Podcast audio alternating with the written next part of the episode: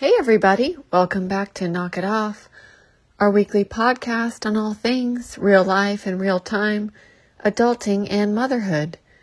Named after our father's go to phrase when we are pushing the bounds of his patience. This is brought to you by two unqualified and quirky moms with the hope that we help you feel less alone in your plights. This week you have Bethany Bell. I am sister number two and mother of three. The other sister behind this endeavor is Kara Wood. This week, I'm going to be talking to you about an experience I had with my two older children this week. I hope you enjoy. I feel too much of what my children don't even feel. A lesson on realizing kids have their own experiences. My oldest child, Sawyer, was off of school for the Monday, a planning day for the teachers. My middle child, Callahan, heard this news and abruptly asked to be picked up early from preschool. His emotions are so apparent and delicate. Trying to teach a five year old why we can't measure life in, quote, fairness against his older brother. Sawyer and I picked him up before lunchtime and headed up to the local book mine with a stack of used and read books. There they accept trade-ins and buy books they want. We haul three small to moderate sized boxes to the trading counter, sign my name to a slip, and headed out to grab some lunch in the area known as Avondale. It's an artsy, eclectic spot with various independent restaurants and retail spots. We decided on a small diner that looks to have set up residence in the 1950s. It's walk up counter service with a small number of pleather booths lining the opposite wall. The decorations consist of an old, have you seen my cat that doesn't call when answered and smells like vinegar sign? And another threatening to charge you $10 if you are grumpy or irritable. Can we use that line to deduct money from our bill due to our server's attitude? Because Lord have mercy. After we place our orders, mine, a turkey melt with roasted peppers and Swiss with chili cheese fries, and the boys picking any variety of breakfast griddle pastries topped with as much sugar as one can order, we settle in to enjoy the atmosphere and wait for our food. The exuberant host that sat us brings over two blank sheets of paper, places one in front of each of my boys and a can of crayons in the middle. Get to work, make me something good, he says, and saunters off. My younger son asks me to show him how to draw a pumpkin. The older child intercedes and begins to show him on his own sheet. He stops there, signs his name to the art, and considers it a job completed. He returns to sipping his Sprite. Callahan continues drawing a variety of a pumpkin headed person next to an insect of sorts, taking time to color in various sections of the sketch. The host walks by to the booth next to ours, where sits a boy whose age likely falls in between my two sons. He has drawn a miraculous depiction of a fox in line with the theme of the restaurant. The host is overjoyed at his creation, lifts it up into the air, rings a sort of vocal bell to grasp the attention, and announces that this piece of work will be proudly displayed on the front window. The patrons cheer. My boys look on and look back at their drawings. Meanwhile, my insides ring alarm bells of their own sending the sound of my heartbeat into the space between my ears. I am vicariously experiencing what I perceive my kids must be feeling inadequacy, lower than, not good enough. I smile at the little boy, Picasso, who is glancing our way, and then smile back at my sons. As the host walks past to mount the ma- masterpiece, he pauses to look down at my son's drawings. Better step up your game, he remarks jovially. The boys give a slight chuckle and or acknowledgement and jump for the crayon can again. My eldest begins adding to his pumpkin by nestling in a dirt graveyard and adding an adjacent haunted house.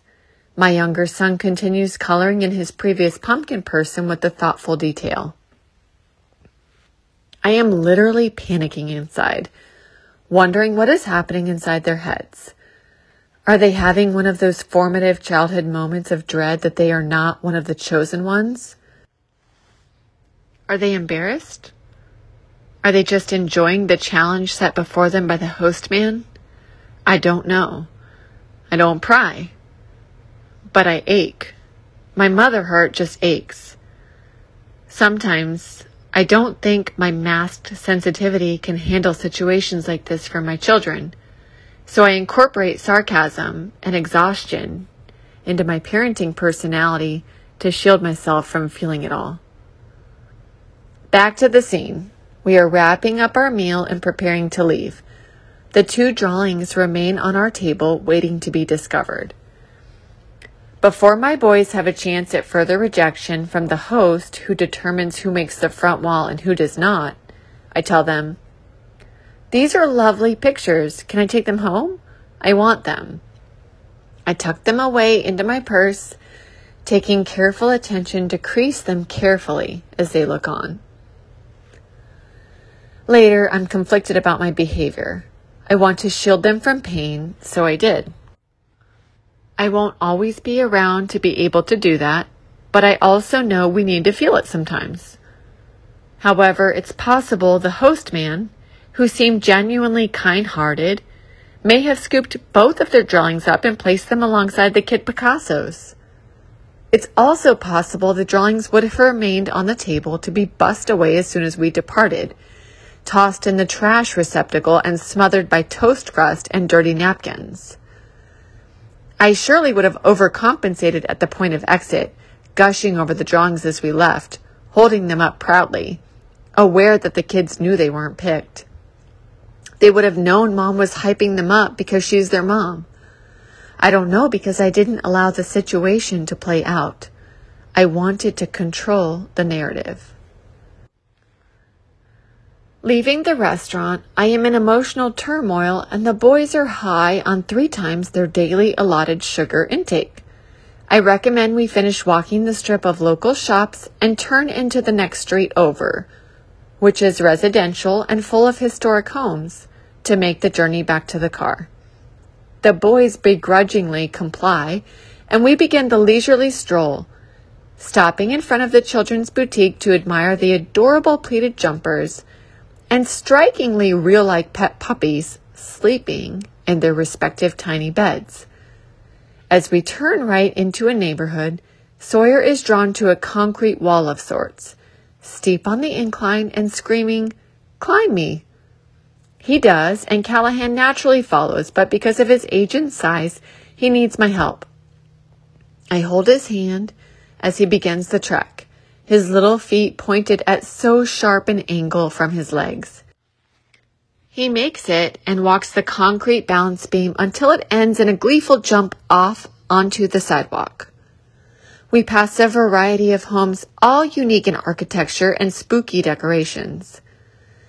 The skeleton game has advanced rapidly over the past few years, I think to myself, as we observe a full construction crew of bones directing traffic past a corner lot home. Suddenly, we glance ahead across the street to a vision of color. All varieties of pink, blues, purples, yellows, and greens are before us. In unison, we all wonder out loud, What is that? and leap across the road to find out in the front yard of a historic home is a beautiful crafted scene of the Disney movie Encanto, complete with a mini casita, Bruno's vision cave, Isabel's floral room, a Dia de los Muertos remembrance table, a mercado market, a succulent garden, and abuela greeting people at the entrance. There are clues numbered 1 through 10 for children and adults to solve. We walk along the creation in total awe, as no detail was spared. I was completely enchanted, wondering how humans made this possible, how we happened to stumble upon it, how mystical it all was. At the end of the visit, we sent some money to the local organization they requested donations be sent to. As we walked away, I remarked out loud, Think about if we hadn't chosen to go down that street. We never would have known it was here. I know, right? said the eight year old in his eight year old way, and a chuckle escaped at the sound of his confirming voice that was reminiscent of an adult friend. We drove home, picked up their little sister from school, and returned to the schedule that is our life. I so enjoyed the time with my two oldest alone in an area we are not as familiar with, exploring and visiting with one another, and just simply taking our time to really experience what is in front of us. Time to allow the mysticism of life to unfold. I loved it so much, tears developed as I asked God to have more days like this day. Later that same afternoon, unable to help my overanalyzing, overthinking personality, I asked the boys what they thought of our time at the restaurant. Good, they stated in unison. It required further prompt as a mother to the Y chromosome. Was there anything specific you felt or remember from it? The oldest immediately replies, Yes, the nice host guy. Here it is, I think, the formative moment of inadequacy. After he walked away from our table, I heard him talking to two other men. He said the F word. Woo! Also great. I breathe a heavy sigh of relief.